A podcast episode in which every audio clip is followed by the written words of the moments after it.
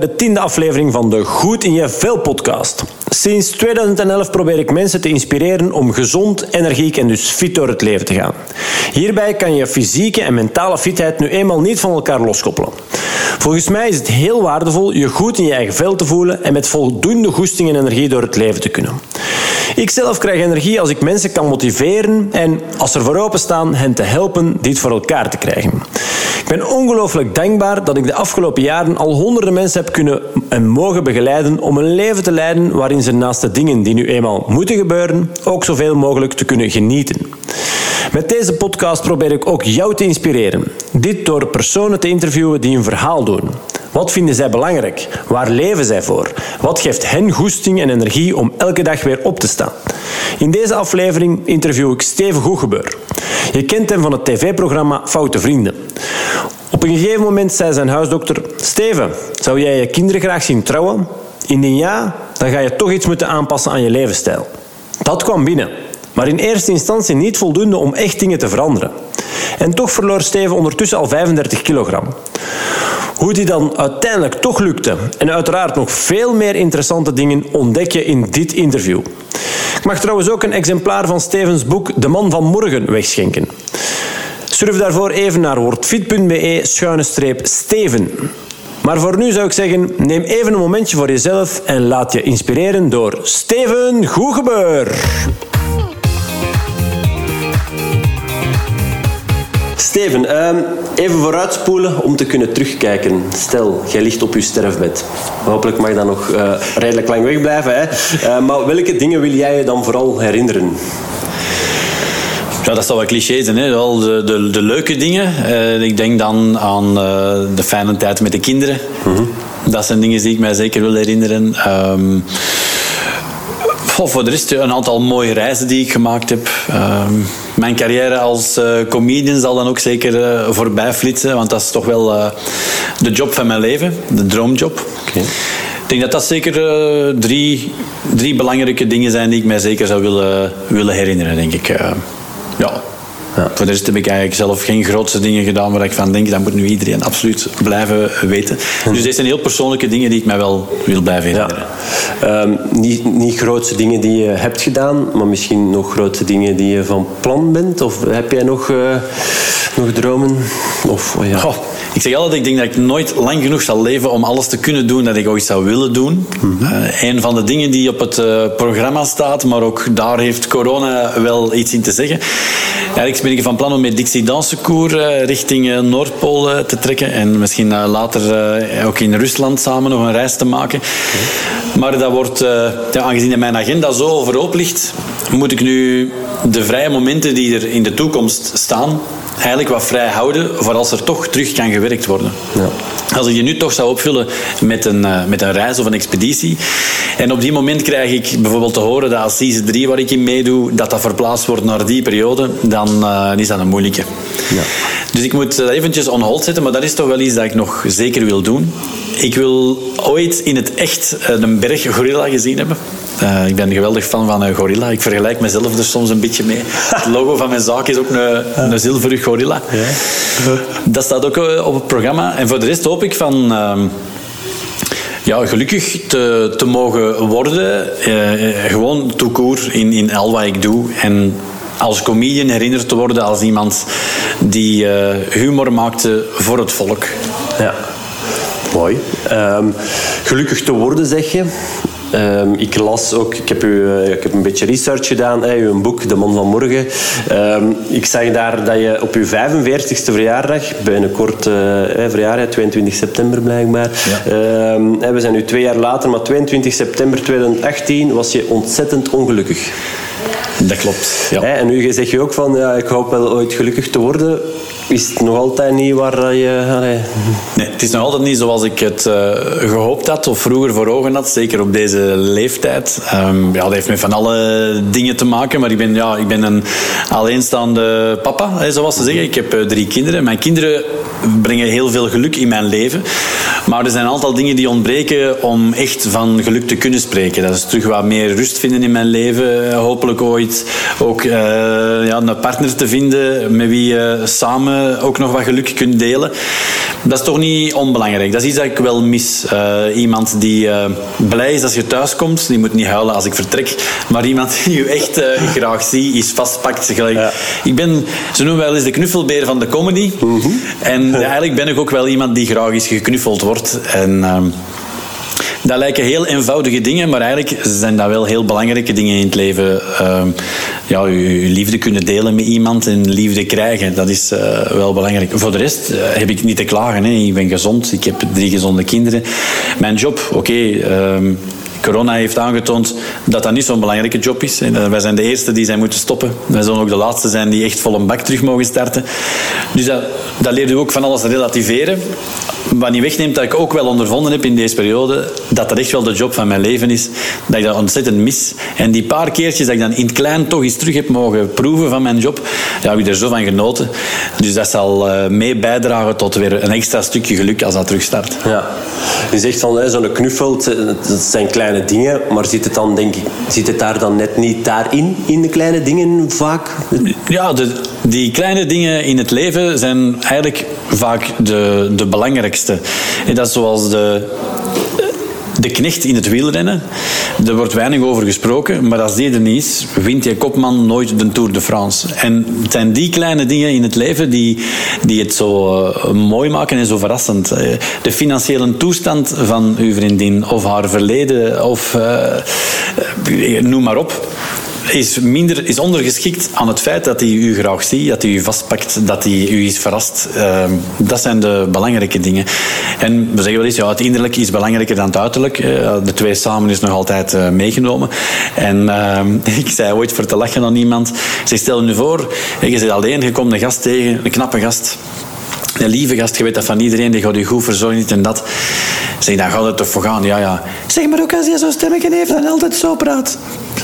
Hij zei, ja, nee, daar zou ik toch wel een probleem mee Maar ik zeg, ja, kijk, dus het innerlijk alleen is niet uh, het belangrijkste. Zeg, het is het totale plaatje. Mm zeg, maar het innerlijk kan iemand nog mooier maken. En ik ga een kleine anekdote vertellen. Ik heb ooit nog lesgegeven, biologie.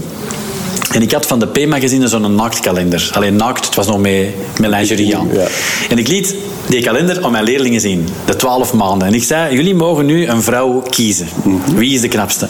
En bijna allemaal gingen ze voor de rondborstige, blonde vrouw. Mhm.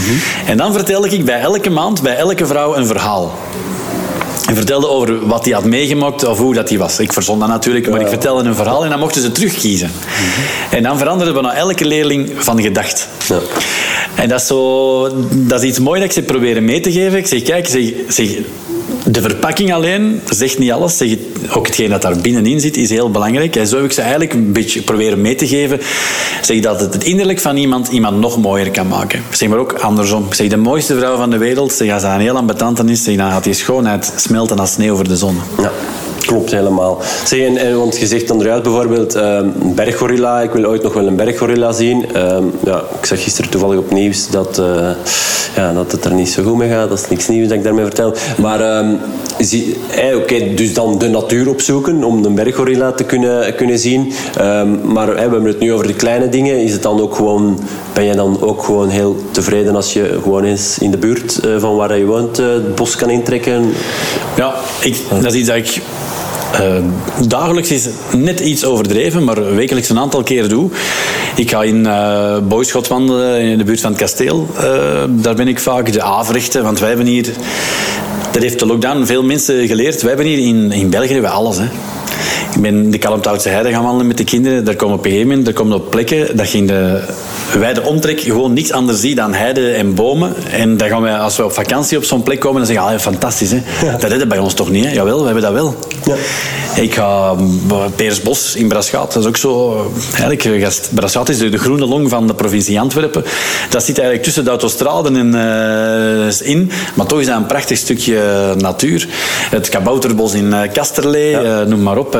gewoon langs de nee te wandelen. In Gestel, dat is een prachtig... Dat is een beetje klein bokrijk, gewoon vlak bij huis. En dat is iets dat ik mijn kinderen ook uh, probeer mee te geven. Die gaan heel vaak meewandelen. We proberen altijd wel iets aan vast te hangen dat hen extra motiveert om mee te gaan wandelen. Dus nemen we een bal mee, of we picknicken, of we, gaan, we slaan even af in de paliterhoef iets, uh, iets drinken. Dus de natuur is een plek waar ik inderdaad tot rust kom. Zeker nu, de herfst komt eraan. Die geur van het bos En gewoon even rondwandelen, soms ook joggen. Zalig. Ja, oké, geweldig. Ehm, je zegt ook van, hey, ik ben nog niet volledig uh, gelukkig of toch niet zo gelukkig zoals ik het mij voor ogen had op, op, om op deze leeftijd te zijn. Um, maar ja, je, ik las ook in je boek, um, en allee, dat, is, dat is denk ik wel algemeen uh, een beetje bekend, van dat je op een gegeven moment aangaf van ik ben echt gewoon ongezond. Ik ben echt... Allee, mijn gezondheidstoestand is niet oké. Okay. Het is zelfs vijf na twaalf dan vijf voor twaalf. Um, kan je daar iets meer over vertellen? Van hoe, wat, wat ben jij dan gaan doen om, um, ja, om toch gezonder te worden? En, en oké, okay, gezondheid en geluk dat is dan ook nog niet hetzelfde, uiteraard. Ja, maar draagt er wel ook mee toe ja. bij. Op een gegeven moment zei mijn dokter letterlijk tegen mij, en ik had een hele goede, of heb een hele goede band met mijn huisdokter, uh, dat is uh, Stefan van den Bemde. Ik rijd helemaal naar uh, Steenokkerzeel om bij een dokter te gaan.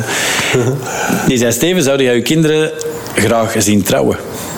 -huh. ik zeg, ja, natuurlijk. Hij zei, dan gaat er toch iets aan moeten doen. En dat kwam wel binnen. Ja. Maar toch uh, niet sterk genoeg om die knop volledig te kunnen omdraaien. Dus ik, ik heb een hele periode gaan slapen s'avonds dat ik echt dacht van ik hoop dat ik morgen wakker word. Omdat ik echt voelde, dit is niet oké. Okay. Ik had een BMI van 738, dat is uh, morbide obesitas, uh, zeggen ze er zelfs uh, van. Dus dat was, het was helemaal niet goed. Als ik de veters van mijn schoenen dicht deed, was ik buiten adem. Dus ik wist dat dat niet goed was. En toch kon ik kon ik die inspanning uh, niet doen. Tot op een gegeven moment ik uh, langs de zijlijn sta en voel de zoon is aan het voetballen en ik voel dat mijn arm doet pijn. En ik kom thuis en ik zie een blauwe plek. Ik zeg, oei, ik heb mij gestoten. En zanderdagsmorgens was die blauwe plek zat die wat hoger op mijn arm. En een paar uur later nog wat hoger. Ik zeg, oei, ik, zeg, ik kreeg wat schrik. Ik zeg, oei, Steven, is dat een bloedklonter? Naar de dokter van Wacht gegaan, bloed getrokken, uh, S'avonds al had ik een, een, uitslag die zei, ja, dit zegt dat alles oké is. Waarschijnlijk is het toeval, maar ik moet nog één uitslag krijgen. Zanderdags morgens om 8 uur telefoon. Je moet onmiddellijk naar het ziekenhuis, want het is niet goed. Het is een waarde veel te hoog naar een hartspecialist. Ik kom daar binnen, die heeft wat plakkertjes op mijn hart. Na twee minuten zegt hij, je moet hier blijven. Ik zeg, ja, dat zal niet gaan. Zeg, denk dat toen woensdag was. Ik zeg, ik moet vrijdag optreden. Ik zeg, ik ga nog wat spullen uit de auto halen dan. Nee, nee, jij mag hier niet meer buiten. Dat risico pakken wij niet hebben ze eigenlijk onmiddellijk een onderzoek gedaan. Dus ze hebben via de slagader gaan kijken en hebben ze vastgesteld, om een lang verhaal kort te maken, dat ik een vernauwde kransslagader uh, had. En dat is, uh, dat is niet oké. En de dokter zei, wel Steven, er zijn twee dingen.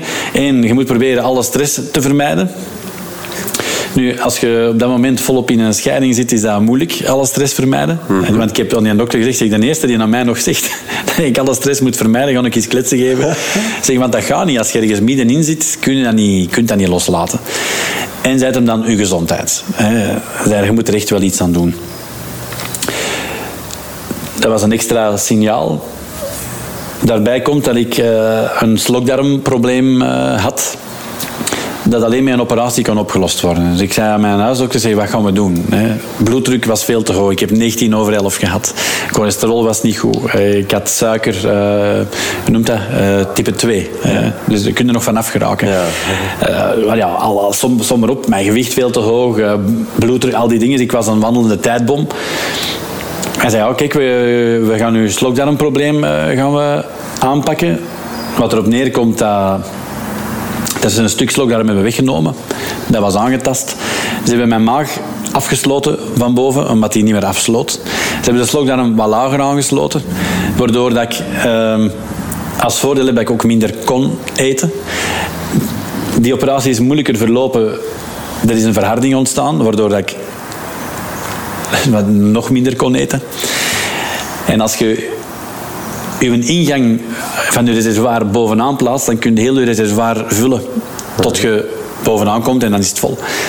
Maar als je de ingang van het reservoir halverwege plaatst, dan kun je het reservoir maar voor de helft vullen. En eigenlijk is dat kort samengevat geen dat er ook uh, gedaan is. Dat in combinatie met miserie en dan de knop omdraaien en geweldig hard op mijn voeding beginnen letten.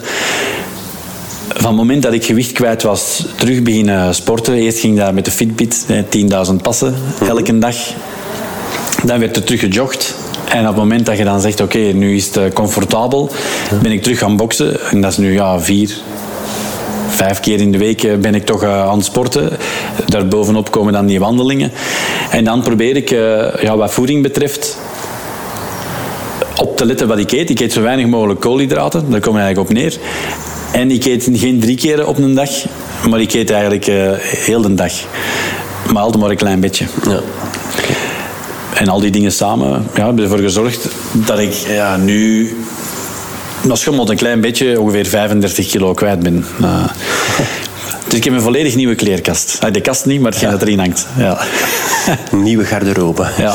Oké. Okay. Alright. Uh, zeg, en zo minder koolhydraten. Um, ik weet dat dat vaak... Hè, de meest, allee, dat wordt vaak geopperd als oplossing om af te vallen. Uh, persoonlijk ben ik... Uh, ja, in ieder geval, ook wetenschappelijk is dat trouwens aangetoond dat mensen die toch één keer per dag, al is het maar mm. zichzelf één kleine tractatie mogen geven, ja chocomoesje of een donut of het speelt geen rol. Koolhydraten, pommetjes eigenlijk. Ehm, dat die het op termijn wel langer volhouden om, om toch af te vallen. Um, nu, goed, dat je dat nu... ik ja, maar je doet dat ook. Hè. Dus ik, ik doe dat, allee, dat... Om het vol te houden is dat nodig. Je kunt het uh, Spartaans doen en dan op korte tijd een uh, mooi resultaat bereiken. Maar ik, ik heb al vaak gezien bij mezelf, maar ook bij anderen, van het moment dat je dan even toch nog eens proeft, is... Uh, Ooit zei iemand, als je zondigt, doe het goed of je hebt twee keer respect. Ja. Als je maar een klein beetje zondigt en er komt wat gewicht bij, denk de pot verdikken. Maar als je zondigt, doe het één keer goed. Ja. Dan weet ook, oké, het ligt daarom en doe dan, uh, doe dan verder. Maar ja, de eenvoudigste manier om dat te compenseren is, is uh, zeggen, oké, ik zie dan dat ik gewoon die inspanning die ik straks doe, dat die iets langer duurt of iets zwaarder is en je hebt dat wel gecompenseerd. En zo probeer ik dat nu eigenlijk uh, te doen. Ja. Dus het is niet dat je niks van koolhydraten of nooit is zoiets een lekkernij. Alleen lekkernij, zo'n... Ik, eh, raketijsjes zijn mijn uh, guilty pleasure. dat zijn 40 kilocalorieën voor eentje. Dat valt nogal mee. In theorie mag ik er zo 50 op een dag eten. Maar zo durf ik er wel drie na elkaar. Uh... Ja, oké. Okay. ja. ja. Nee, nee, oké. Okay. ja. Dus, nee, nee, zeg, want uh, en als je zo intensief, hè, je zegt, je gaat boksen. Um, met weinig koolhydraten, want koolhydraten blijven wel onze belangrijkste energiebronnen en leverancier. Uh, heb je dan nooit het gevoel dat je, dat je echt te slap of een leeg gevoel? Nee, dat valt... Nee, dat heb ik, uh, heb ik niet. Ik heb gewoon meer energie. Wat ook is, dat, zo dat moe en... Uh, een beetje suf gevoel nadat je zo veel hebt gegeten of te veel hebt gegeten. Dat is iets dat, dat weg is. Vroeger voor een show, na het eten, ik had meestal rond half zes. Om zes uur ging ik slapen tot een kwartier voor de show kwam mijn technieker mij wakker maken. Steven, we gaan binnen een kwartier starten. En ik werd wakker. Ik dacht, ik dronk dan met een cola zero. Eh, lekker fris. En dan stond ik in de coulissen klaar om, om te starten. Nu heb ik dat niet nodig. Soms ga ik zelfs een beetje sporten. Zit ik wat te pompen. Uh, of kijk een filmpje. En dan begint uh, de show. Dus die momenten zijn, zijn verdwenen. Ik heb meer energie. Nu, geen, volledig geen koolhydraten. Bijvoorbeeld havermout is wel voor mij een... dat is mijn sterkhouder. Dus ik, mhm. dat eet ik heel vaak. Ja, ja. En dan heb ik altijd het gevoel dat ik gezond uh, bezig ben. En, maar voor, ja, voor de rest, spaghetti, courgetti eten we dan. Ja, ja, want als je eerlijk bent, als je goede saus doet in je spaghetti, eigenlijk van die slieten proefde niet veel. En wat, het is een textuur in je mond die je zegt dat je spaghetti aan het eten bent. Dus als dat nu courgetteslieten zijn of echte pasta. En zelfs mijn kinderen vinden het heerlijk. Maar daar doe ik dan ook wel eens wat parmesan over. Hè. Dus ik eet ook kaas. Je moet ergens ook wat vetten uithalen. Dus het is, uh, er is niks dat ik volledig gebannen heb. Maar ik let wel op. Dus als ik, ik maak in plaats van uh, gewoon gehakt, uh, kippen gehakt. En als balkjes bestaan uit kippen gehakt. En in plaats van ajuin, ik mag ajuin eten, doe ik er bloemkool uh, onder. Zo heel fijn gemaakt. Dat geeft dezelfde smaak, maar dat maakt het volgens mij nog iets gezonder of specialer. Dus wij eten heel veel kip en vis. En vroeger ja, had ik meer hamburgers en, en een worst. Ja, ja, ja. Op die manier alle beetjes helpen. Tuurlijk. Um, en heb je dat zelf... Um is dat gewoon van, ja, eigenlijk, hè, want ook dat geef ik wel vaak mee aan, mijn cliënten die ik begeleid, van ja, uh, gebruik, hè, eigenlijk weet je vaak wel wat gezond en niet gezond is. Je hmm. weet, ik denk dat elke mens wel aanvoelt dat een, een kipfilet gezonder is dan een hamburger of, of een stukje vis gezonder. Allee. Ja. Um, heb jij dat, was het ook echt bij jou van, oké, ik, ik volg mijn, gezond, mijn, mijn gevoel daarin en mijn gezond verstand? Of heb je daar toch echt begeleiding uh, voor uh, gezocht op een gegeven moment? Maar ik heb er een beetje begeleiding in gehad uh, in het begin, maar dat was heel sumier. Maar zoals je zelf zegt, ik, ik heb in mijn laatste show ook aan mijn publiek gezegd, ik zou de perfecte diëtist zijn. Maar toen stond ik nog zwaar. Ja, ja. Ik weet daar alles van. Ja. Zeg maar het zelf, het is een goede raad geven aan iemand anders, is vaak gemakkelijker dan die goede raad zelf opvolgen. Ja. Want inderdaad, diep van binnen weten wij allemaal wat onze fout is. Zo iemand die Pas op, het kan soms genetisch zijn, uh, schildklierprobleem, maar iemand die echt te zwaar is en naar de diëtist gaat en zegt, ja, ik weet niet hoe dat komt, uh, geloof ik niet echt. Nee. Eh, want als hij nadenkt en die, soms schrijft hij alles op wat hij een dag gegeten en er staat een zak chips tussen en er staat een dame blanche tussen en dat tussen, dan weet hij, ja, die dingen, dat is natuurlijk één zak chips, dan heb je eigenlijk gedaan mee eten voor de rest van de dag, hè, wat calorieën betreft. Dus eigenlijk diep van binnen weten we dat allemaal zelf. Maar het zijn soms uh, die extra trucjes, ik wist tot een jaar geleden, wist ik niet dat spaghetti courgette dat dat bestond. Nee, nee. En dat zijn weer leuke, leuke extra's. Hè. Te veel fruit eten, dat zijn ook weer veel suikers. Dus fruit is oké, maar degene die... In een mager yoghurtje, s morgens, van 125 gram, daar zit 4 gram suiker in. Want we zeggen, oh, ik pak geen suiker. Maar als je al die klein beetje suiker optelt, dan hebben we op een dag sowieso zonder toegevoegde suikers al heel wat suiker binnen. Dus eigenlijk hebben we dat niet extra nodig. Maar dat zijn dingen waar ik nu extra op let. En dan zie ja, ik kan plat water moeilijk verdragen. Dat klinkt raar, maar ik verdraag dat moeilijk. Dus ik koop nu water. Um, vitamin wel water heet dat. En dan kijk ik wel, oké, er zit ook wat suiker in. Maar dat verdraag ik wel, dat drink ik dan. Um, maar vaak doe ik er een helft water bij. Met appelsap ook. Ik drink graag maar van dat echt appelsap. Mijn buurvrouw maakt dat zelf. Dan pak ik van dat echt appelsap. En ik doe er een helft water in. Ja. En op die manier um, mag dat dan. Ja. Of is dat dan toch dat zijn, ja, omdat je zo weinig zoetstof binnenkrijgt, je smaak verandert, proeven die dingen allemaal ook zoeter. Je begint terug beter te proeven. Want ik weet toen ik een periode gewoon niks koolhydraten en zo, zo goed als geen suiker zat.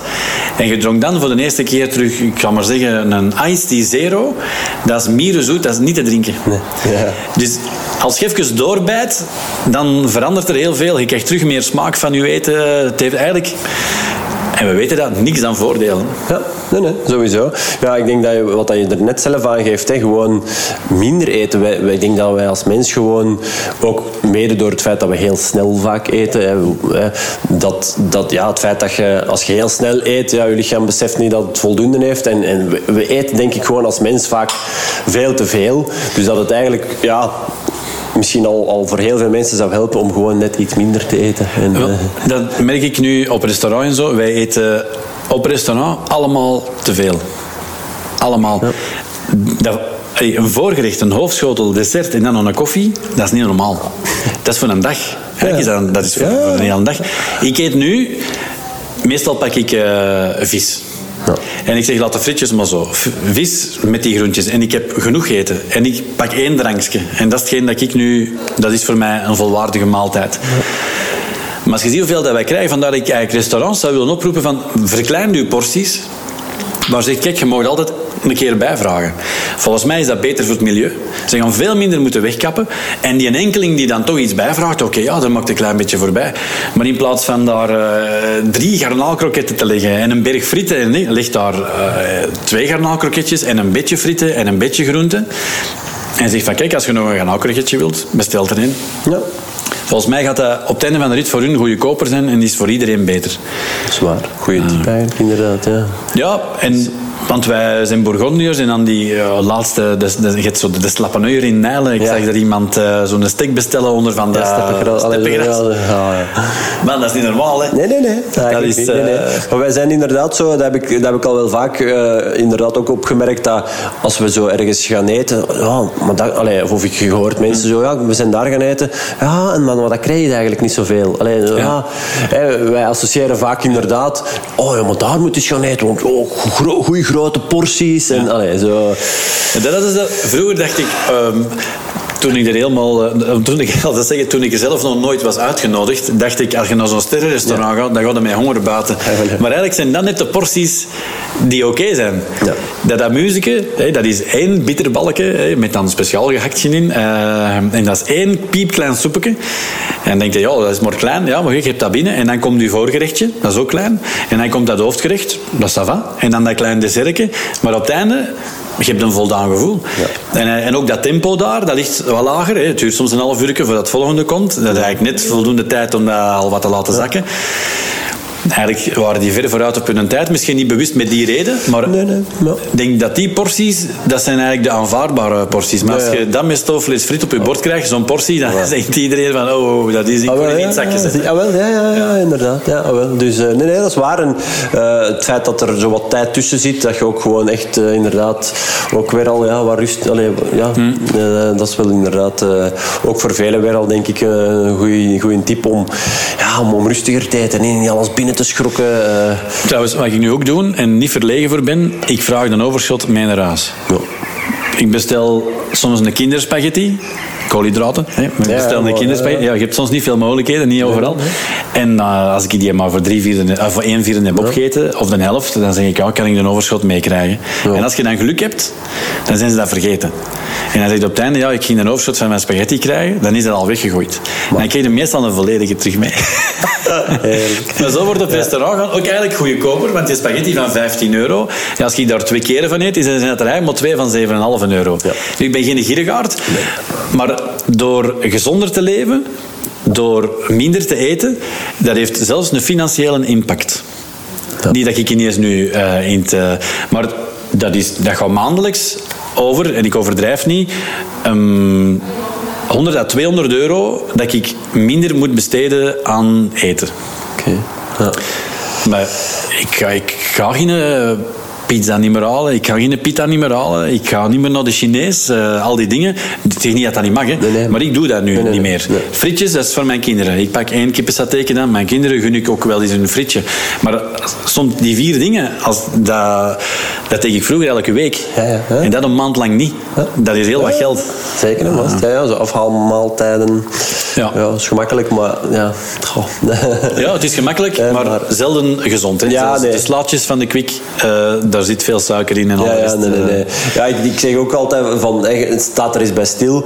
Uh, en vrouwen die beseffen dat dan soms nog... Allee, dan ben ik clichématig aan het denken natuurlijk. Maar stel, de vrouw maakt het, maakt, uh, maakt het eten. Um, en die, die, dat hoor ik wel zoiets vaak van... Ja, um, hey, ik heb godverdikke wel best lang mijn tijd in, in dat eten klaarmaken gestoken. En ja, nog geen vijf minuten nadat ik dat bord op tafel heb gezet, staat dat bord al in de afwasmachine. Um, dus op zijn minst proberen al eens bijna ernaar te streven in ieder geval om even lang te doen over het opeten dan het bereiden. Ja. Dat is ook al, denk ik... Uh, ja, dat is een mooie, want het is inderdaad zo. Je steekt daar heel veel tijd en werk in en dat is op een paar minuten... Ik heb gelukkig mijn kinderen zo opgevoed dat die... Uh, als ze eten krijgen. Ah, ze krijgen eten. maar uh, dat is ook altijd uh, er iets over zeggen. Is dat nu bij hun oma of bij hun mama of er wie? Uh, als ze aan het eten zijn, zeggen mijn kinderen op een gegeven moment spontaan: Dank u voor het lekker eten. En dan vergeten vaak de inspanning die je ervoor gedaan hebt. Dat is. Ja. ik zei over laatst aan ons Paulien: zeg, Paulien, nu is het net al even geleden dat ik u precies nog heb horen zeggen: Dank u voor het lekker eten. En dat is dan zo eerlijk, eerlijk, ze is tien jaar. Ja, maar het is ook een tijdje geleden dat ik het nog echt heel lekker vond. Oké, ja. Maar ze hebben ook ooit al gezegd van, Mike, papa, dat is precies een restaurant hier. Dus dat is, dat is fijn. Ehm, maar je moet daar inderdaad een momentje van maken en er een beetje tijd in steken, omdat dat ook voor je spijsvertering gewoon beter is. Ja. Gewoon tijd nemen. Ik zeg aan, aan, de zoon ook vaak, hè, als je die een hap die binnen is, zeg eigenlijk moet je die doorgeslikt hebben voor je volgende hap, voordat je daarmee start. Hè? Want zeg, als die nog maar halverwege zit en dan de volgende, zeg, doe dat een beetje rustiger. Ja, dus net iets meer kouwen. Ja. Allee, ook dat, hè. Ja, ja want ik ben nog leraar biologie geweest. De vertering begint in je mond. Mhm. Ja, inderdaad. Ja. Dat is voor alles, uh, voor alles beter. Uh, ja. sowieso, inderdaad. Ja.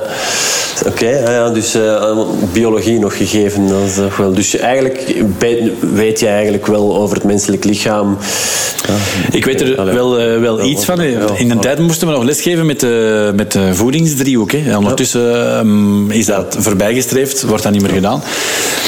Maar dus ja, ik probeerde mijn leerlingen heel vaak ook een beetje op een ludieke manier uh, iets bij te leren over het menselijk lichaam. Vooral de dingen waar ik van dacht, daar kunnen ze nog iets mee doen. Ik, ik, was, ik gaf geen les om gasten die uh, de ambitie hadden om ooit dokter te worden of verpleger. Uh, dat, waren, dat was een nijverheidsschool, de vakschool in Lier, waar ik les gaf. Maar ik probeerde die wel belangrijke dingen mee te geven.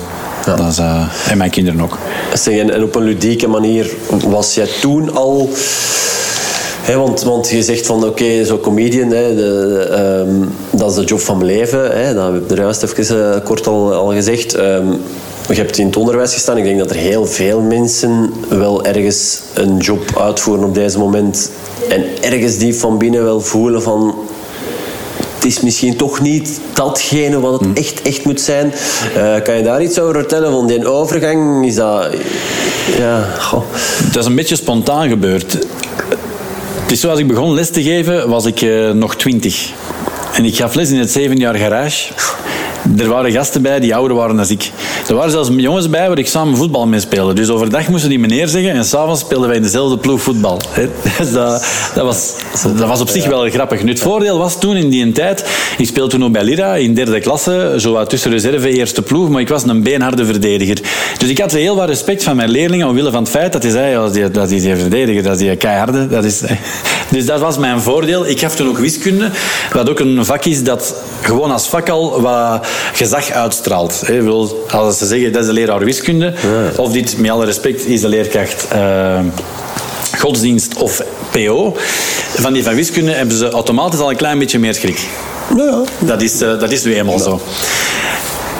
Ik gaf les aan die gasten, maar dat was natuurlijk niet, uh, niet evident. Vrijdag 87 uur wiskunde geven aan die mannen die hun hoofd stonden aan La Rocca. En ik moest daar dan nog de stelling van Pythagoras gaan uitleggen en al die dingen. Dus ik zocht een manier om die te motiveren.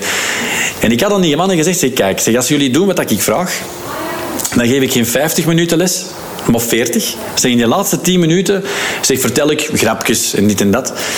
Zeg, dan moeten nooit huiswerk maken. Als jullie doen wat ik vraag. Nu, wat die niet wisten, die moeten geen huiswerk maken. Maar goed, dat was uh, een ja. trucje.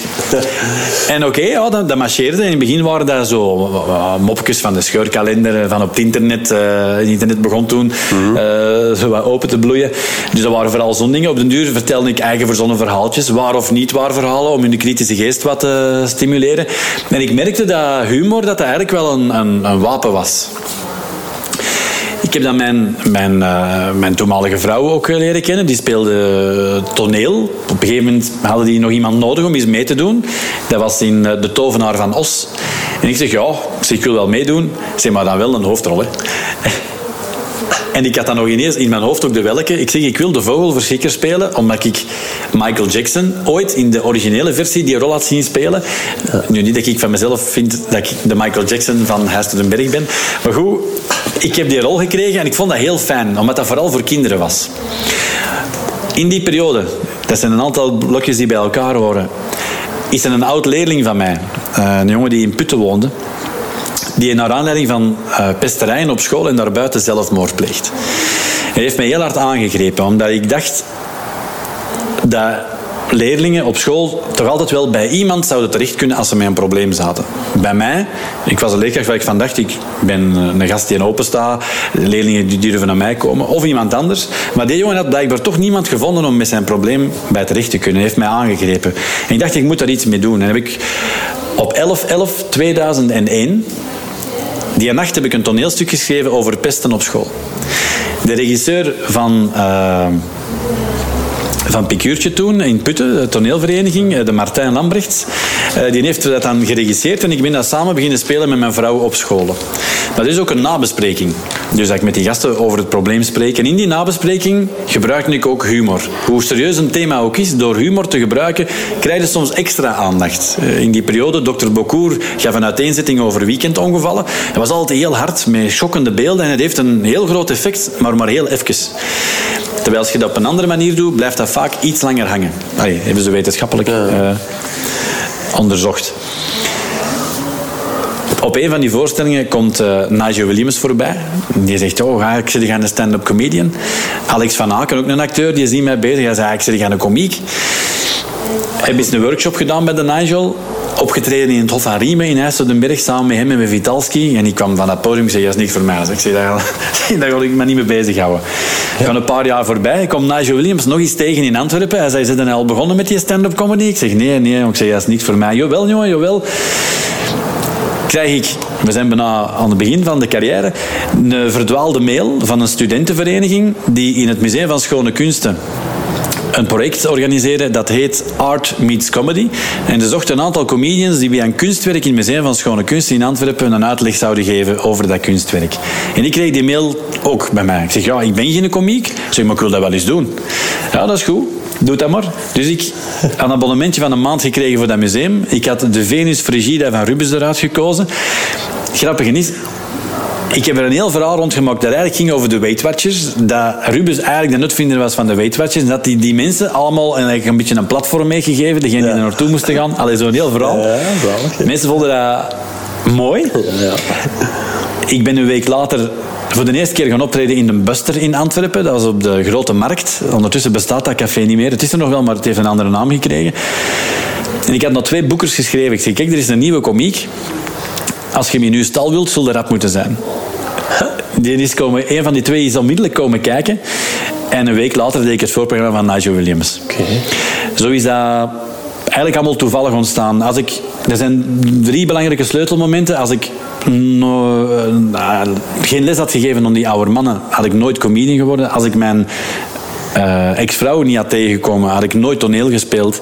Dat is ook een belangrijk moment. En als helaas uh, de, de Johan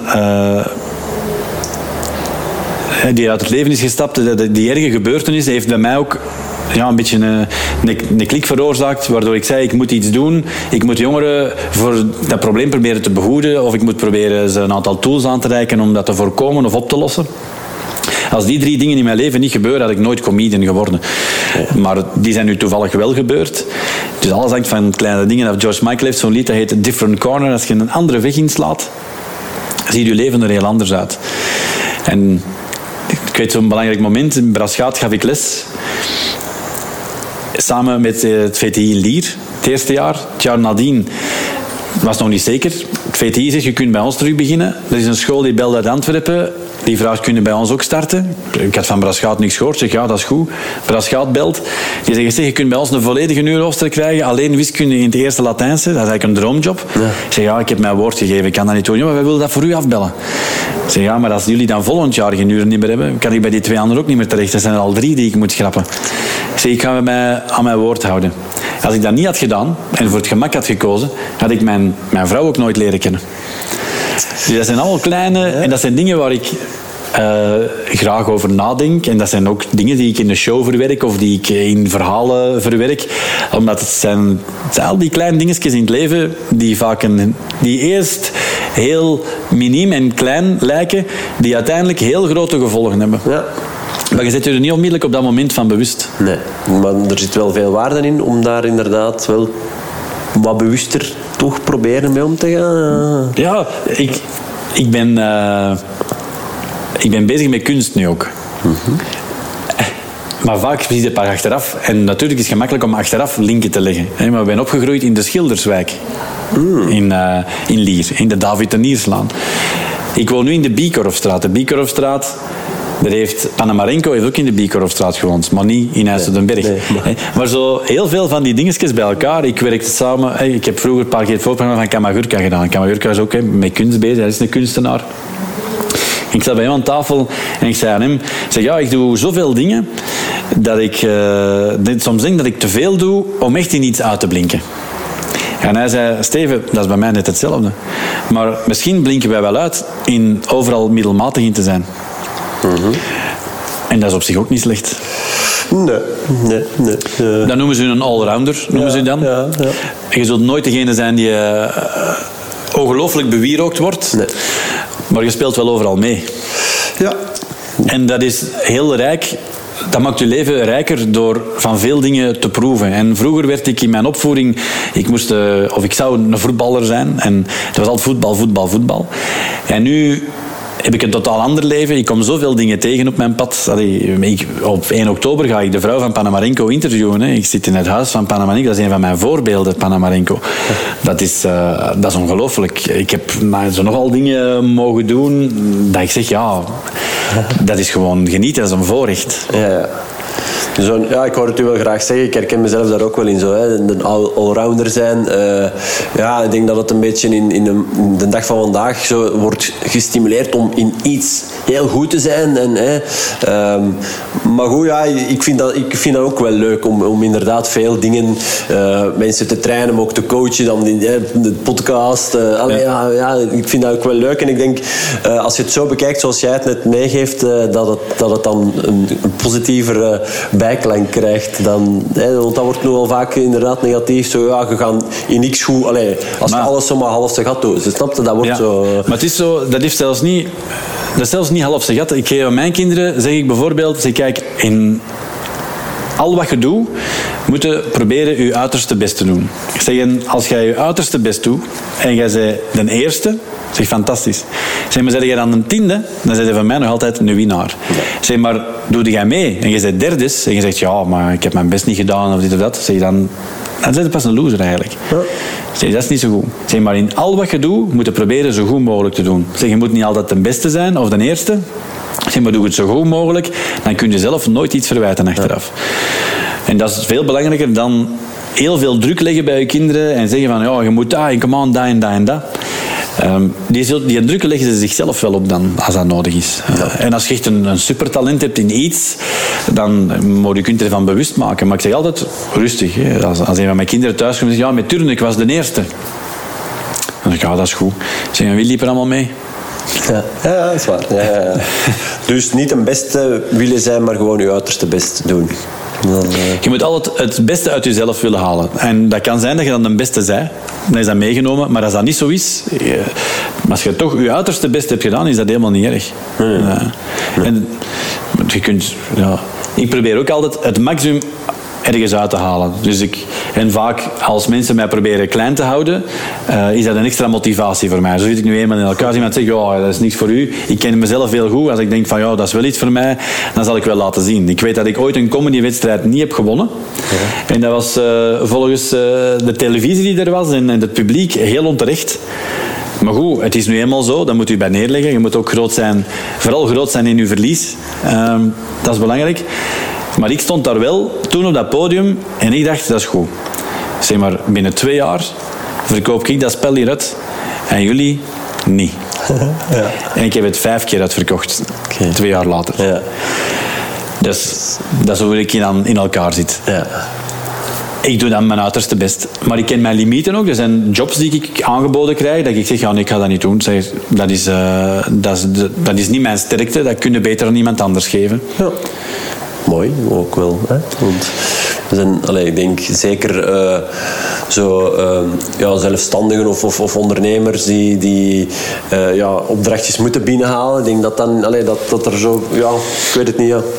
ja, zelfs nu in corona is dat soms ja. een, een moeilijke, maar ik ga mij ook niet prostitueren om aan een of andere job te geraken. En vooral ook Tijdens de verkiezingsperiodes krijg je vaak de vraag van zeg, kun jij dan niet aan elkaar praten en dit en dat. Maar dan één, ik, eh, ik volg politiek zoals eh, de doorsnee Vlaming het volgt. Ik hoor op de radio het nieuws en ik kijk wel eens naar de afspraken of naar ter zake. Maar veel verder reikt mijn kennis niet. Als er hier de tien ministers uh, naast elkaar zitten en ze vragen van al tien de namen, ik kan misschien maar van twee of drie de naam weten. Ja. Dat is het. Dus ik ken daar niet genoeg van. Dus één, moet ik eraf blijven, vind ik, omdat ik misschien niet de juiste vragen kan stellen. En twee, het is ook zo'n dunne koord waarop wandelt. Als je de ene wat meer antwoord laat dan de andere, dan krijg je misschien al de stempel van voor die of die partij te zijn. En die dingen, die, laat ik, die, ja, die kelk laat ik aan mij voorbij gaan. Dat is voor, uh, voor iemand anders. Ja. Op het moment als je als uh, artiest of comedian niet bekend bent, kun je alles aanpakken. Ja. Want niemand weet wie dat je bent. Dus als dat niet goed was, die gaan naar huis, die weten, zeggen, maar die presentator dat er ook op niks, maar die weten niet wie dat je bent. Maar eens dat je wat naam hebt, hebben de mensen een bepaalde verwachting. Ja. En dan is het belangrijk dat je die kunt inlossen, anders is het anti-reclame. Dus al wat ik doe, moet eigenlijk een reclame zijn voor mij. Ja, ja logisch. Ja. Maar anders kun je er beter, uh, beter afblijven. afblijven. Ja. Oké. Okay.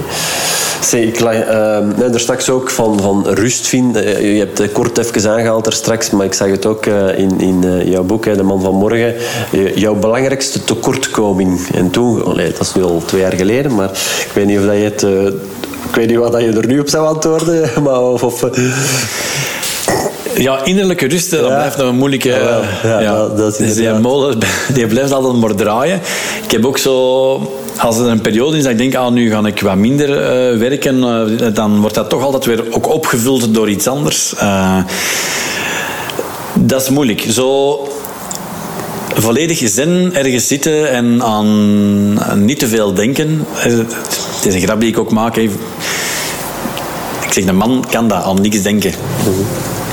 Een vrouw gelooft dat niet. Maar een man dat kan dat aan niks denken. Wel, ik weet dat een van die mannen die het ook moeilijk mee heeft uiteindelijk om echt aan niks te denken. Dat is, als ik een boek lees, ik moet een boek vaak vier keer lezen, omdat mijn gedachten dwalen heel snel af naar iets dat ik eraan link. En waar ik van denk, ah, dat kan ik weer voor dat of dat gebruiken. Ik denk bijna altijd in, in het leggen van, uh, van verbanden en, uh, en, en, en, linken leggen. Uh, zo zit ik nu in elkaar. Ja. Dat is dat is iets dat ik moet leren. Ik zeg in de Efteling, als we daar in de in carnaval speciaal zitten, hoe weet dat daar? Uh, dat is zo met die karretjes, met die reclamefiguurtjes of de droomvlucht. En dat karretje dan nog draait naar waar ik moet kijken, dan ben ik even zo volledig uh, rustig. Maar anders uh, heb ik het, ja, zit ik dikwijls met mijn hoofd. Ja in de wolken. En ervaar je dat als iets negatiefs? Ja, tekortkoming, hè? je belangrijkste tekortkoming. Dan...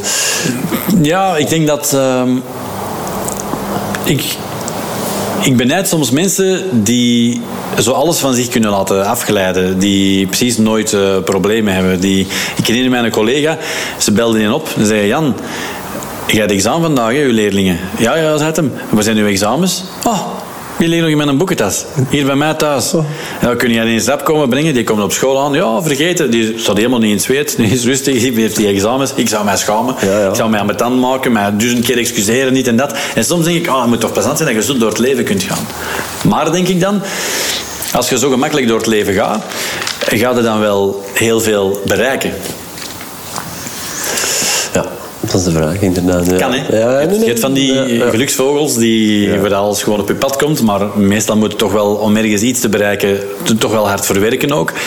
Dat kan alleen maar met wat discipline en door, door recht voor te gaan en gefocust zijn. En... Maar af en toe, ja, die rust vinden, dat zou, dat zou wel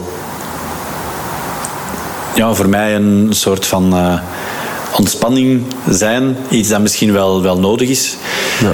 Maar het is moeilijk om dat te vinden. Misschien komt dat wel door het feit als je ooit in die goede relatie uh, terechtkomt, gaat dat misschien wel uh, meer kunnen. Uh, dat samen genieten. Maar nu, ja, als ik thuis kom, waarom zou dan, dan werk ik, hè. dan ja, ben ik ja, bezig. Hè. Is dat dus door, door het, soort, het aanvoelen van een soort van gemis dat je, dat je denkt dat dat moeilijker is om die, om die rust, die innerlijke rust te vinden?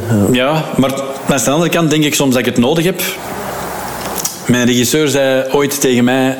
Steven, misschien zijn wij wel gemaakt om altijd alleen te blijven met het soort job dat wij hebben.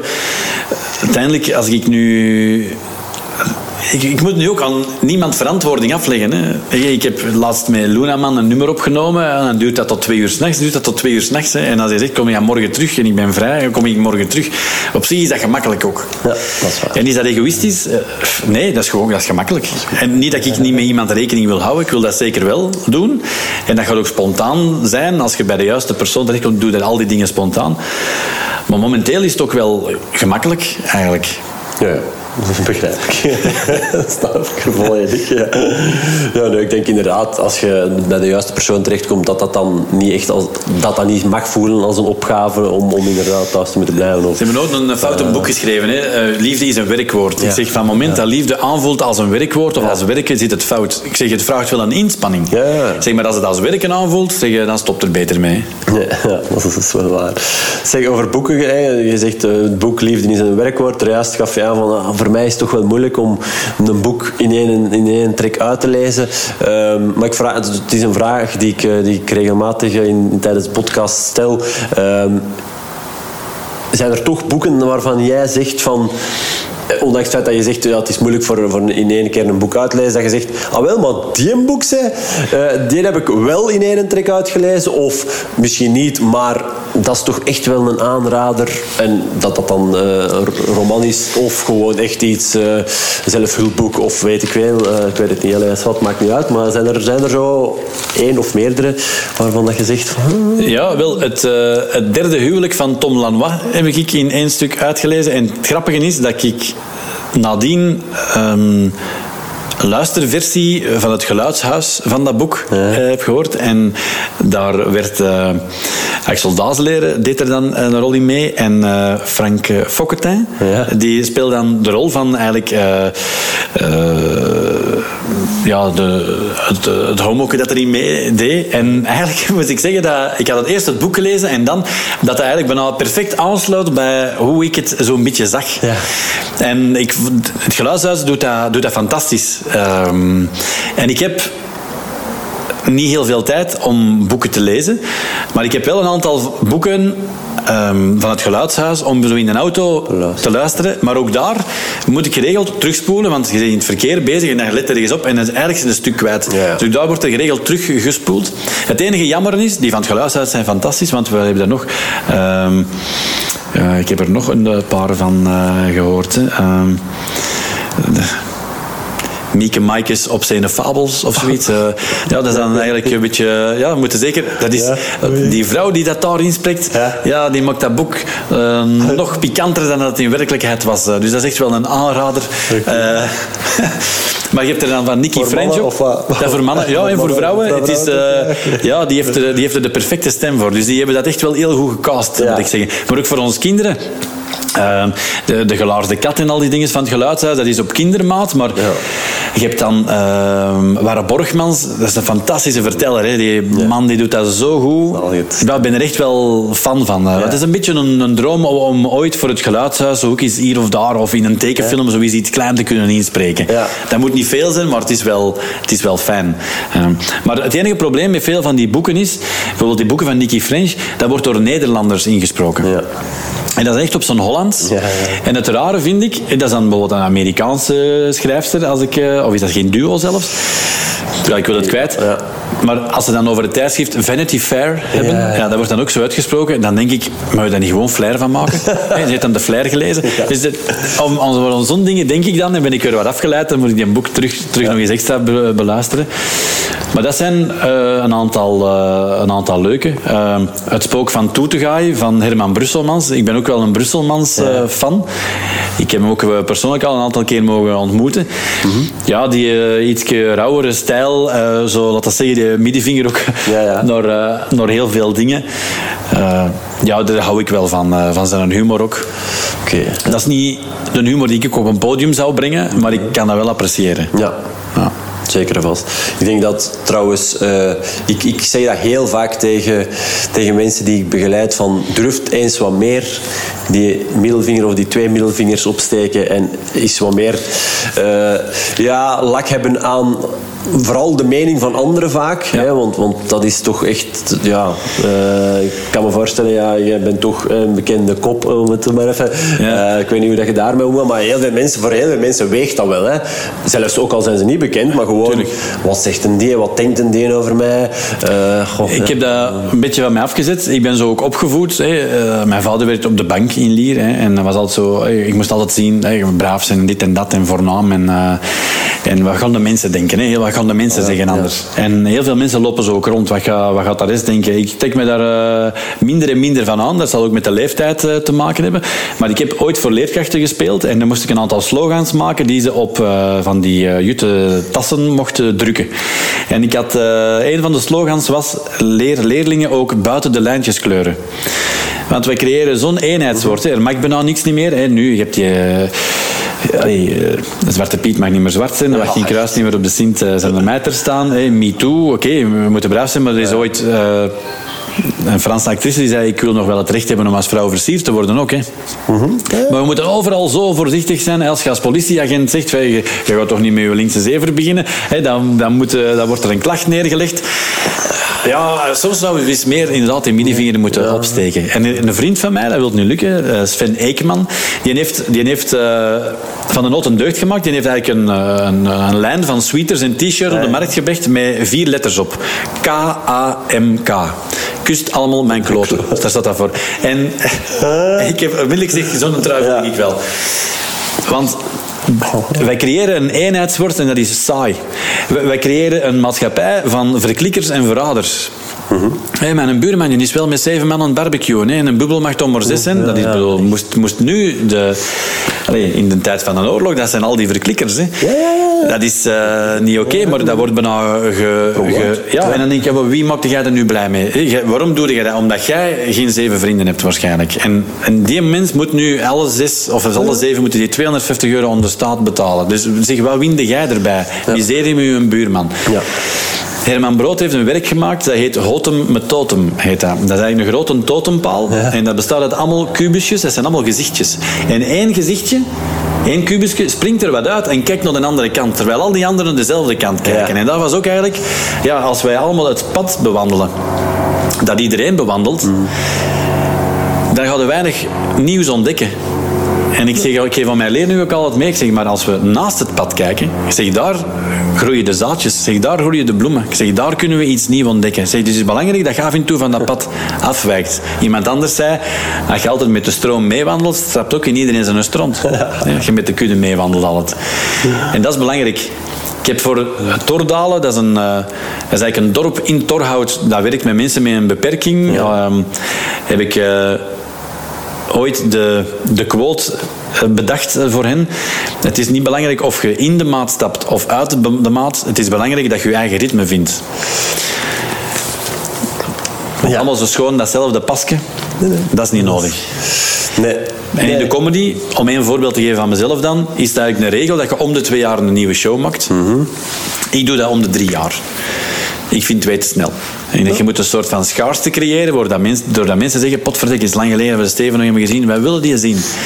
Dus ik wacht een jaar langer. Ik heb ook een jaar meer tijd om er echt goed en hard aan te werken. Dus als er zo voor iets echt vaste regeltjes zijn, dan denk ik, ah, is dat een vaste regel? Ik doe dat niet. Je moet eindigen met een grote lach op het einde van je show. Ik doe dat nooit. Ik eindig al drie keren met een ingetogen momentje. Ja, als dat een vaste regel is, dan gaan we dat niet doen. Ja. Uh, niet dat ik overal tegen rebelleer, nee, nee, maar... maar... op dat gebied denk ik, ja, wow. Waarom? Op duur weet iedereen, ja, nu een grote lach, ja, de show is gedaan. Ja. Terwijl bij mij denken ze, amai.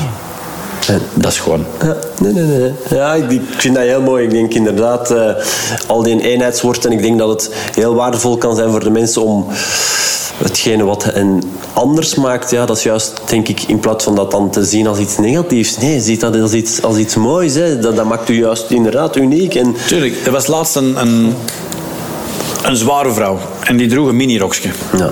En er zat een, een, meisje bij mij aan tafel en die zei, maar ja, dat hij dat durft aandoen, dat verstond ik niet. Allee, als je zo'n figuur hebt, dat je zoiets aandoet. Ik zeg, ja maar...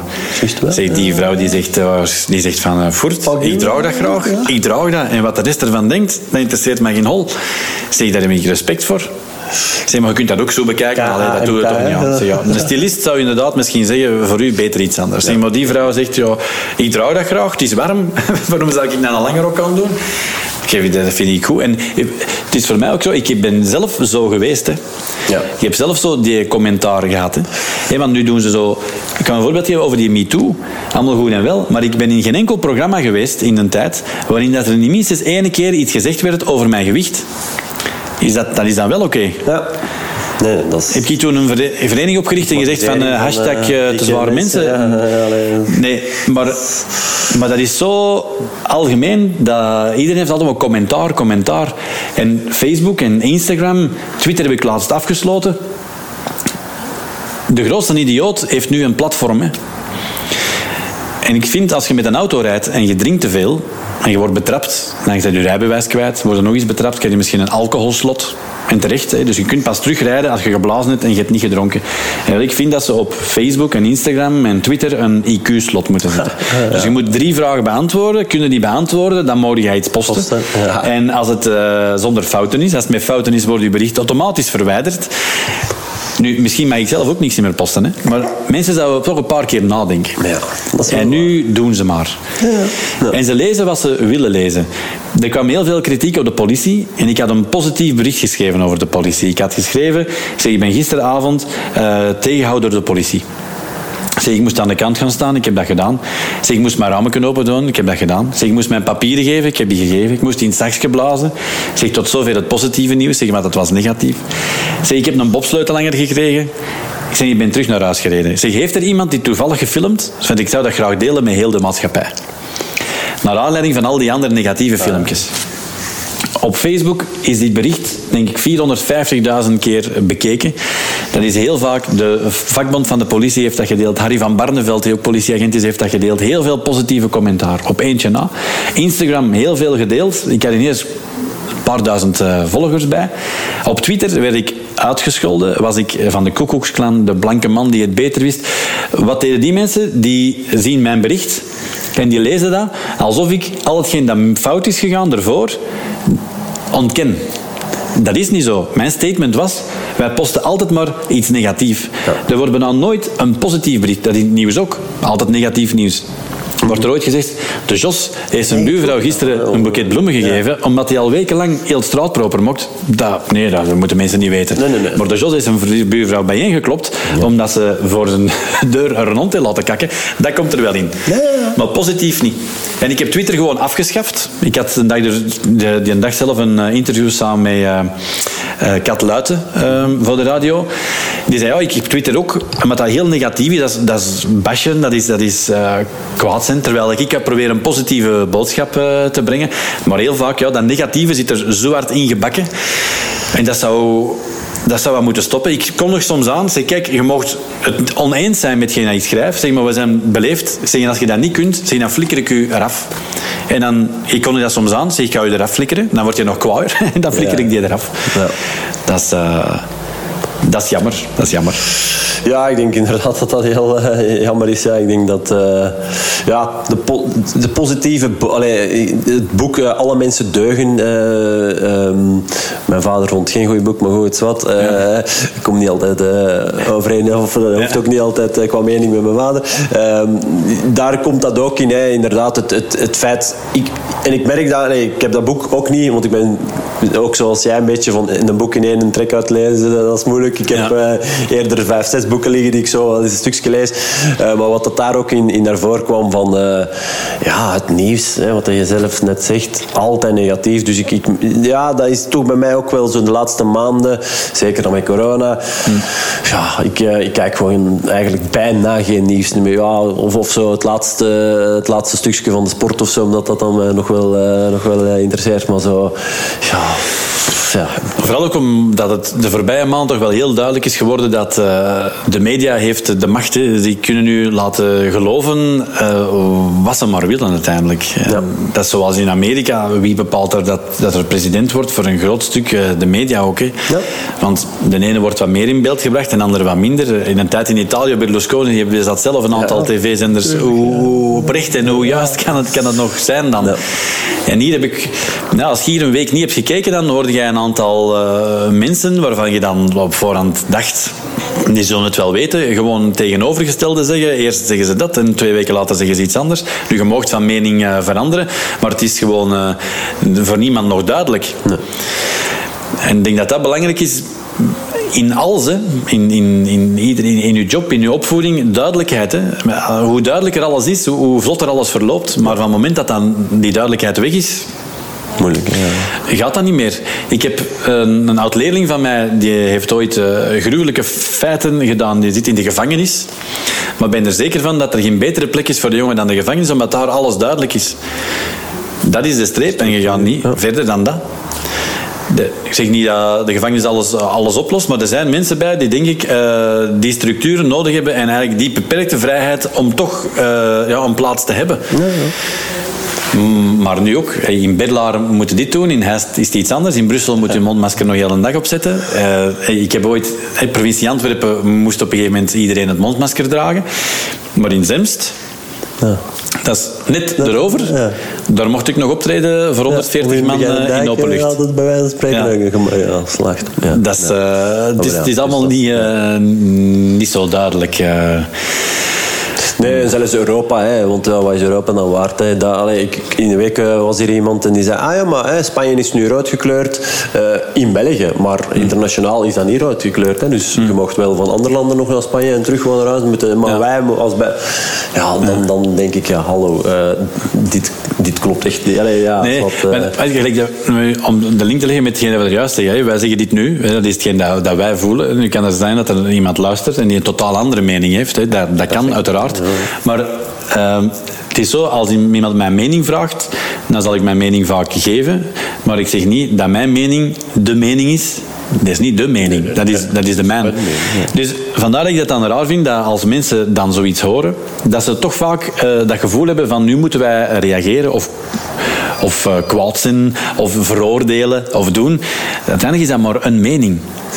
En wat ik wel raar vind, is dat bijvoorbeeld een, een acteur op televisie zegt wij, de artiesten, en ik, oh wij. Ja. En je dan mij gevraagd? Ja. Nee. nee, je kunt zeggen, ik vind, en veel van mijn collega's ja. Dat is iets anders. Maar heel veel mensen spreken, en dat heb ik nu gezien de laatste weken, in de wij-vorm. Wij vinden, en ik wij. Oh, wie, is dat allemaal? Ja, ja. En ik zei dat toch, heb jij dat aan mij komen vragen? Terwijl ik, ik allee, niet akkoord was met hetgeen dat hij zei.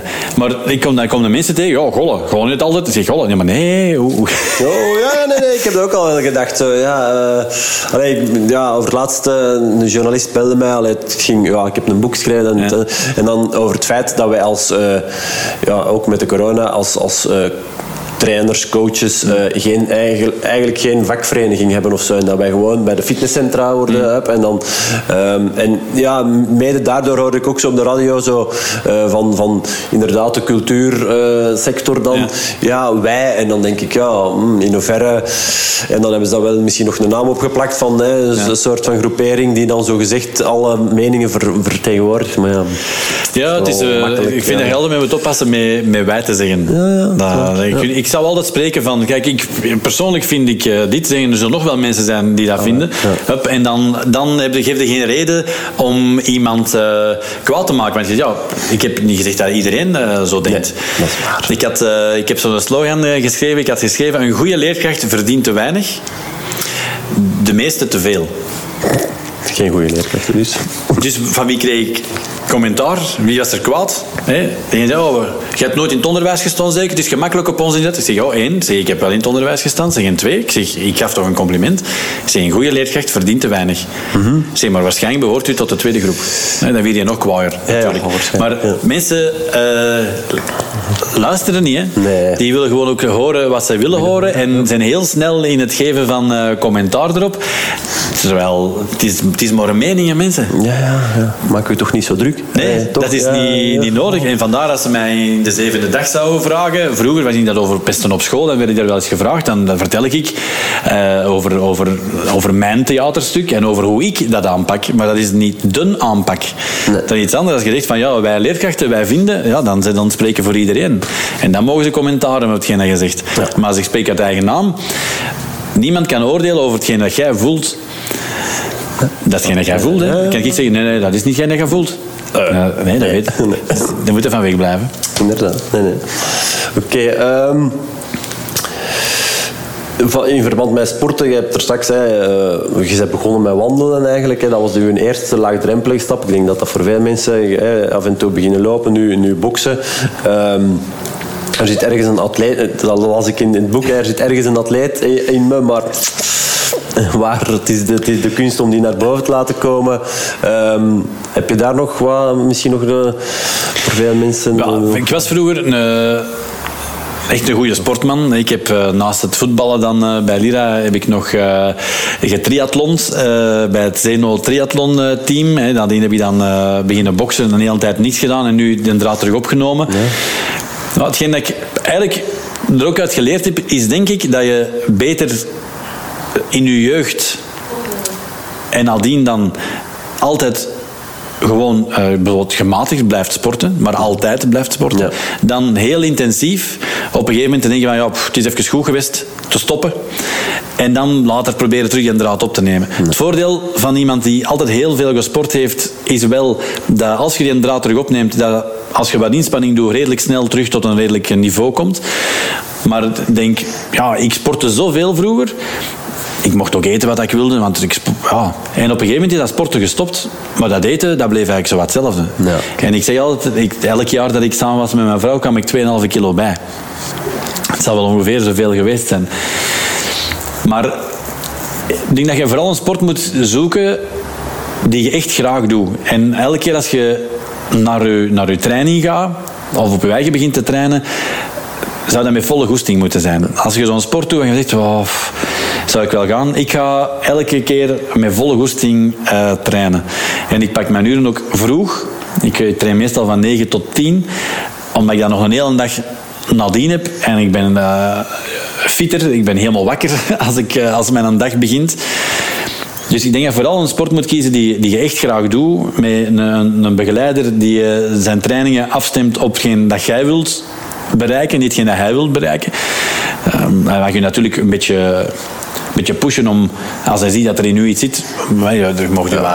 tuurlijk, ja, ja. Maar ik denk dat dat belangrijk is. Of samen met een partner, maar het probleem is vaak, als er sowieso een afbelt, dat ander, ja, dat ga ik ook niet. Eigenlijk zou dat moeten voorkomen. Want dat is een keer overslagen, dat is vaak het begin van het einde.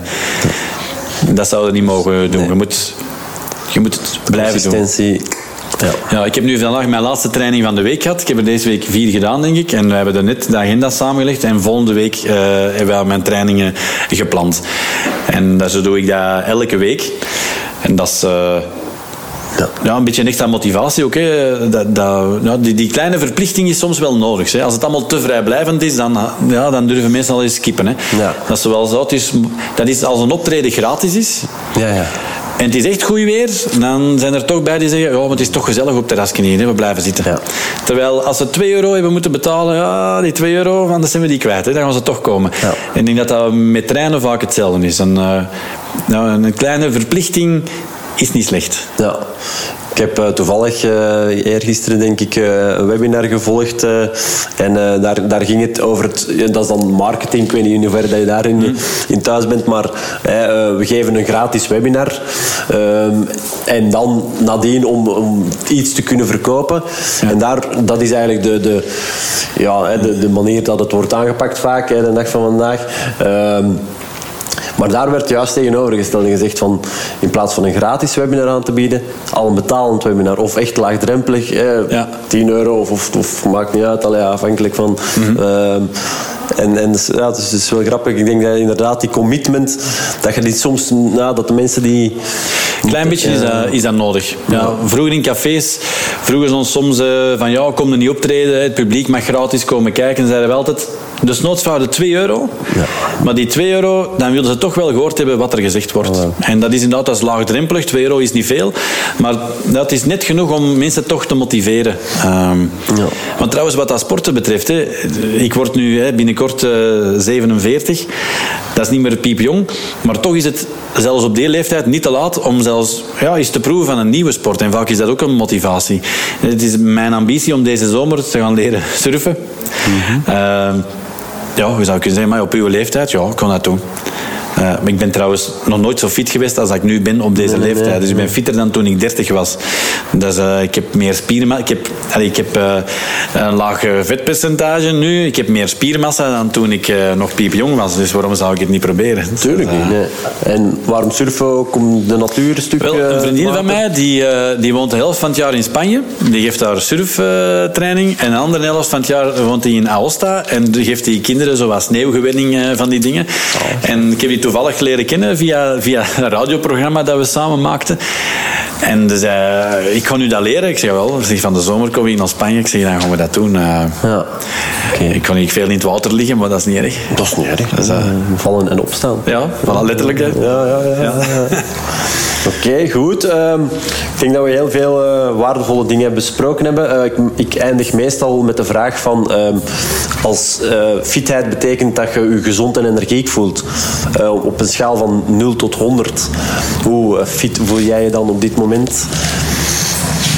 Van 0 tot 100, dan zou ik eh, iets dat ik op school nooit gehaald heb, zou ik mij toch eh, eh, 80 geven. Dat is nog net een grote onderscheiding. Ja. Ja, dus er is altijd nog wel wat marge om nog fitter eh, te zijn. Ehm, maar 80, ja, ik zou nu wel 80 durven geven. Terwijl het, laten we zeggen, anderhalf jaar geleden 25 was. Oké. Ja, grote stappen gezet. Ja, dat is een eh, grote verandering. Hè. Ja. Ik heb voor het eerst in mijn leven een kostuum gekocht. Ik heb dat nooit niet gehad, omdat dat ook gewoon... eh, ja, ofwel moest ik dat zo groot kopen dat je... Je bent niet in verhouding, hè? Nee, nee, nee. Ik ben wel een meter 79. Ik zou 80 willen zeggen, want het is een meter 79. Ja, en je woog eh, veel. Dan, ja, bedoel, als het daar paste, was het op een andere plek. Ja. En nu de- ja, kan ik voor het eerst in mijn leven... Dat, dat is het eerste dat ik zei. Ik koop nu, als ik op mijn gewicht ben, dat oké is, koop ik een kostuum. Dat is voor mij was dat een geweldige beloning. Ja, dat zal wel, ja. En het gaat dicht en alles. Dus Ja. dat is- niet van die 80 naar die 25. Ja. Ehm, we hebben er juist al wel wat dingen besproken, uiteraard. Wat, wat zeg jij van, ah wel, dat zijn voor mij de, de belangrijkste dingen. Eh, als ik nu echt een paar dingen moet opzommen, zijn kleine dingen misschien vaak. Hè, want Ja. Ehm, Wel, ik vind, de Fitbit heeft mij geholpen, door die 10.000 stappen. En op een duur wordt dat zoiets, s'avonds om, om 8 uur, het moment dat veel mensen in de zetel kruipen, om naar- samen naar het nieuws te kijken, of naar iets anders, keek ik en ik zeg, oei, 6.000. En ging ik naar buiten Ja. en ging ik wandelen. Totdat ik zeker minstens die 10.000 had. Ja. En dat is, eigenlijk dat is een kleine inspanning, want op, op een half uur, drie kwartier heb je dat, als je gaat wandelen. Maar toch maakte het een, een, een verschil. Ja. Dat is één. Na acht uur s'avonds, vele mensen weten dat, had ik ook eh, niet meer. Nee. Zeker ontbijten. En ik zeg beter zes keer een klein beetje eten. Ja, s morgens uw, uw havermout. Om tien uur had ik iets. Om twaalf uur had ik iets. eh, en zo ja, om de twee, drie uur een kleinigheid. Dus soms was dat gewoon twee rolletjes kippenwit. Ehm, ik denk dat dat de belangrijkste dingen zijn. En dan als, als het kan, want in het begin gaat dat niet. Hè. Toen ik, eh, ik heb echt veel gewogen. Ik, ik weeg nu 2,83. Dus je kunt je voorstellen hoeveel ik woog. Ja, als, je, als ik 20 kilo meer stond, is gaan joggen niet oké. Nee, nee, nee. Dat is voor u. Nee. Dus je moet alles wat je in functie zien. Dus, maar wandelen is vaak voor iemand die ik zeg maar, eh, 20 kilo te veel meesleurt. Een even zware inspanning als gaan joggen voor iemand die wel op gewicht staat. Dus je moet iets zoeken dat je, je ledematen daarom niet te veel belast, maar dat je toch eh, je, je hart eh, aan, aan de gang zet. Je hartslag omhoog brengt. En dat kan ook gewoon fietsen zijn. Zwemmen is eh, ideaal eh, om te doen. Maar soms, als het echt slecht weer was, en daar gaat het mee lachen, dan, zat ik, dan zet ik tv op en ik deed die laatste 3000 stappen voor televisie. Hè. Dan eh, was ik ter plaatse aan het joggen. En soms deed ik, eh, zet ik muziek op en begon ik wat te dansen. Ja. Heel onop, maar ik was alleen thuis, dus wie stoor ik? Niemand. En dan, eh, dan danste ik wat. En eh, ik heb op Instagram kunnen dat zien, ik deed turnoefeningen tussen vaat en eh, vuur, heette dat. Ik deed turnoefeningen in de keuken. En dat waren echt zware oefeningen bij, maar ik heb, je hebt geen fitnesstoestellen hoor, ik deed dat thuis. Ik, ik zet het, mijn voeten op twee opnemers. ik, deed, ik zat in de houding om te pompen en dan trok ik mijn benen eh, naar voren. Ja. Maar met die opnemers en ondertussen wordt je keuken proper gemaakt. Dus dat waren... Ja. dus zo probeerde ik wat eh, creatief te zijn. De trap bijvoorbeeld. Ik liep de trap altijd op. ja. Doe ik ook. Dat is iets klein, maar je kunt je opwandelen. Maar ik liep de, de trap op. Ja, even een hartslag omhoog. Ja. En terwijl je vroeger misschien zei, het zijn kleine dingen aan, aan een van de kinderen. Breng, ga jij nog eens even dat halen? Of breng dat nog eens mee? Dan ging ik het zelf halen. Ja. Het zijn heel kleine... En ik deed de kinderen te voet naar school. Dat moet mogelijk zijn. Hè? Maar ik deed vroeger gemakkelijk de auto pakken. En nu zeg ik, ik ga dat te voet doen. En gingen die smiddags halen, ook terug te voet. Maar zo heb ik 700 meter heen en terug s'morgens. Smiddags 700 heen en terug. Nadien nog eens heen en terug. En s'avonds. Ja, dat is eh acht keren 700 meter. Dat is al wat. Ja, ja, ja, drie kilometer. Of, ja. Ja. Ja. Ja, ja, ja. Dus het zit in kleine dingen. Ja, ook hier. Die kleine dingen die... ehm, je moet In een home trainer, zeggen ze vaak, na een half jaar is dat een kapstok. Hè. Ja. Dan liggen er wat kleren op Ja, en hangt er van alles ja, aan. dat is echt... Dat is, Eh, ja. Dat is iets, ik zou zeggen, wel, als je wilt gaan, hoe heet dat, zo crossfitten of dit of dat, eh, of, of noemt dat spinnen, Ja. doe dat in groep. Maar thuis, er zijn weinig mensen die dat volhouden. denk ik ook. Ja. Oké, ehm, is er nog één vraag die ik u had moeten stellen, maar die ik niet gesteld heb? Dus Je hebt, eh, je hebt er veel gesteld. Eh, ik zal anders binnen een jaar nog eens terugkomen. nee, nee, je hebt, eh, je hebt een leuke, het was een aangenaam gesprek.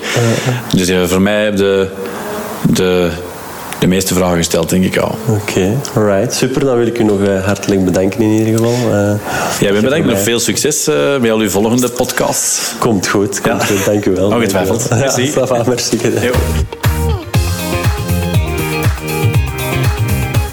Ziezo, weer al heel interessant. Hopelijk denk jij daar hetzelfde over.